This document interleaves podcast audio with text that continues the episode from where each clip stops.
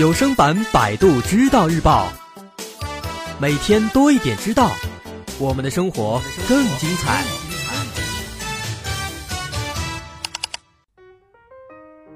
今天咱们来说说，在地球之外可能存在的生命的形式。在前阵子，一些海洋学家在海底发现了一种寄生在硫磺的生命体，这一发现对地球外有生命存在的可能性提供了新线索。在这之前，虽然海盗号、先锋号、航海号以及好奇号这些飞船在其他星球上探索过这个生命的存在，并且都有过新的发现，但是他们都不能说明那些星球上确实有生命。海盗号飞船曾经对火星表面的土壤做了极其详细的化学性能标本实验，但是并没有得出最后结论。实验发现了一些化合物存在，然而不经过生物过程，这一存在也完全可以通过化学过程来证明。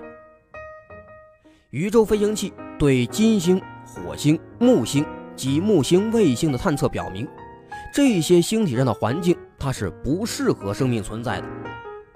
其中这个先锋号，它探访了土星，但是对在土星及土星的卫星土卫六上是否有生命的研究，并没有提供任何新材料。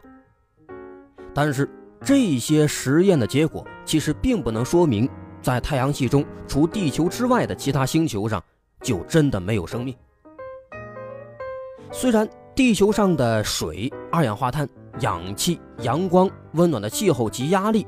为生物活动提供了必要条件，但是这些条件，它是不是生命存在的唯一的必要条件呢？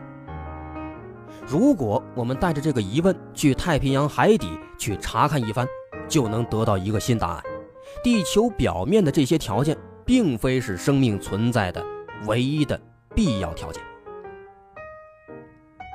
比如，科学家们在海底就发现了新的生命体，这些生命体。不以太阳作为他们的生命活动能源。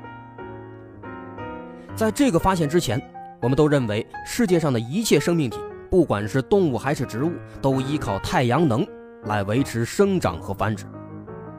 为什么要这么说？咱们来看看啊，植物除了真菌以外，是通过光合作用直接吸收阳光，通过二氧化碳及其他的化合物转化为碳水化合物的过程，这阳光。就变成了化学能。那动物呢？它不同于植物，一切动物都寄生于植物。有的动物靠吃植物，有的呢靠吃植物为生的动物为生，还有的靠吃以吃动物为生的动物为生。但是由于植物它是靠吸收阳光为生的，因此归根结底，所有动物的生存都要依赖于这个植物的生存。那动物。所以也可以认为，它们也是依靠阳光为生的。那么，植物它可以脱离动物而生存，而动物的生存它离不开植物。不过，这里边有一些动物，它学会了怎样在海底那种冰冷的温度、极大的压力和漆黑的环境里生存。在这个环境里，没有阳光，所以也没有植物。这些动物它吃什么？它吃从海面上沉下去的一些动植物。当找不到食物的时候，它们呢就会互相吞食。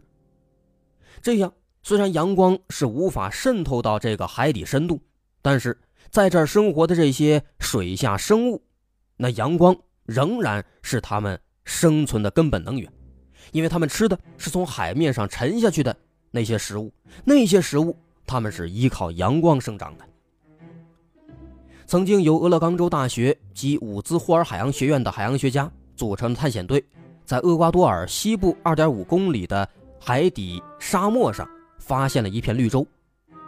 这些绿洲，它位于海底板块交接和摩擦的这个加拉帕戈斯断裂间，各种各样的生物在这个地方兴旺的生长。沿着这个断裂间有许多裂缝，这些裂缝经常引起熔岩喷发，海水冲进裂缝又喷出来的时候，就带出了高热量。使周围海水温度达到十七度，同时海水的喷出也从地下的这个熔岩里带出了很多硫酸盐，在海底的高温与高压下，这些硫酸盐就慢慢变成了氢硫化物。有一种特殊的细菌就适合生长在这样的环境里。通过纯化学反应，这些细菌可以依靠氢硫化物来进行新陈代谢。这些细菌就为食物的产生创造了基本条件。有了食物，那些在海底的黑暗绿洲里生存的动物才能够继续生存繁衍。在每一个海底熔岩的喷发处，都存在着不同的生命体。海虫生长在一片被称为伊甸园的绿洲里，牡蛎。生长在一片被称为“海蓝之家”的绿洲里，但是当熔岩口停止喷发的时候，这些生命就会死去，整个绿洲所剩下的只是一片空洞的贝壳坟地了。但是呢，当这个熔岩口它处于喷发状态时，生命就会十分繁盛，比如菜盘般大的蛤与肥胖的海虫，那比比皆是，这为生命提供了丰富的食物来源。螃蟹和鱼之类的这些高级海洋生物也是成群结队，数不胜数。这个发现，它之所以重要，是因为人类第一次找到了一种不依靠光合作用的生命源泉。这个加拉帕戈斯的绿洲里的食物是从细菌当中发育出来的。这种细菌通过纯化学综合过程，把氢硫化物的化学能转变成一种新陈代谢的能源。更重要的是，这个发现它暗示了生命在其他星球上也可能存在。它也证实了人们早期的猜测：其他生命体和新陈代谢的能源可能是存在的，并不是所有生命都依靠阳光、水和空气。但是，这种特殊细菌的发现，它也并不能完全证明生命可以在完全没有阳光的条件下产生。因为它们可能呢是从一些光合作用中进化而来的细菌的变种。不过，这种以地球内部的能源而不是以太阳能为基础的生命系统的发展，它显示了大自然的多面性。如果生物体能在漆黑的海底靠氢硫化物为生，那么生命存在的环境就不见得只限于地球表面上。在加拉帕戈斯的发现，那肯定是十分吸引人的。这些研究结果使得科学家们对地球外太阳系内的生命体的探索有了更大的成功的把握，特别是对火星土卫六和木卫一上的生命体探索都有很大启发。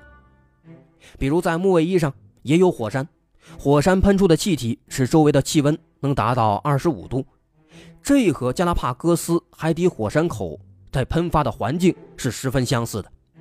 生命体既然能够在加拉帕戈斯生存，那么也就有可能在木卫一上生存。即使是在高温的金星上，因为有大量的硫酸及硫化物，那生命仍然也是有存在的可能的。好，这篇内容来自百度知道日报的合作机构蝌蚪五线谱。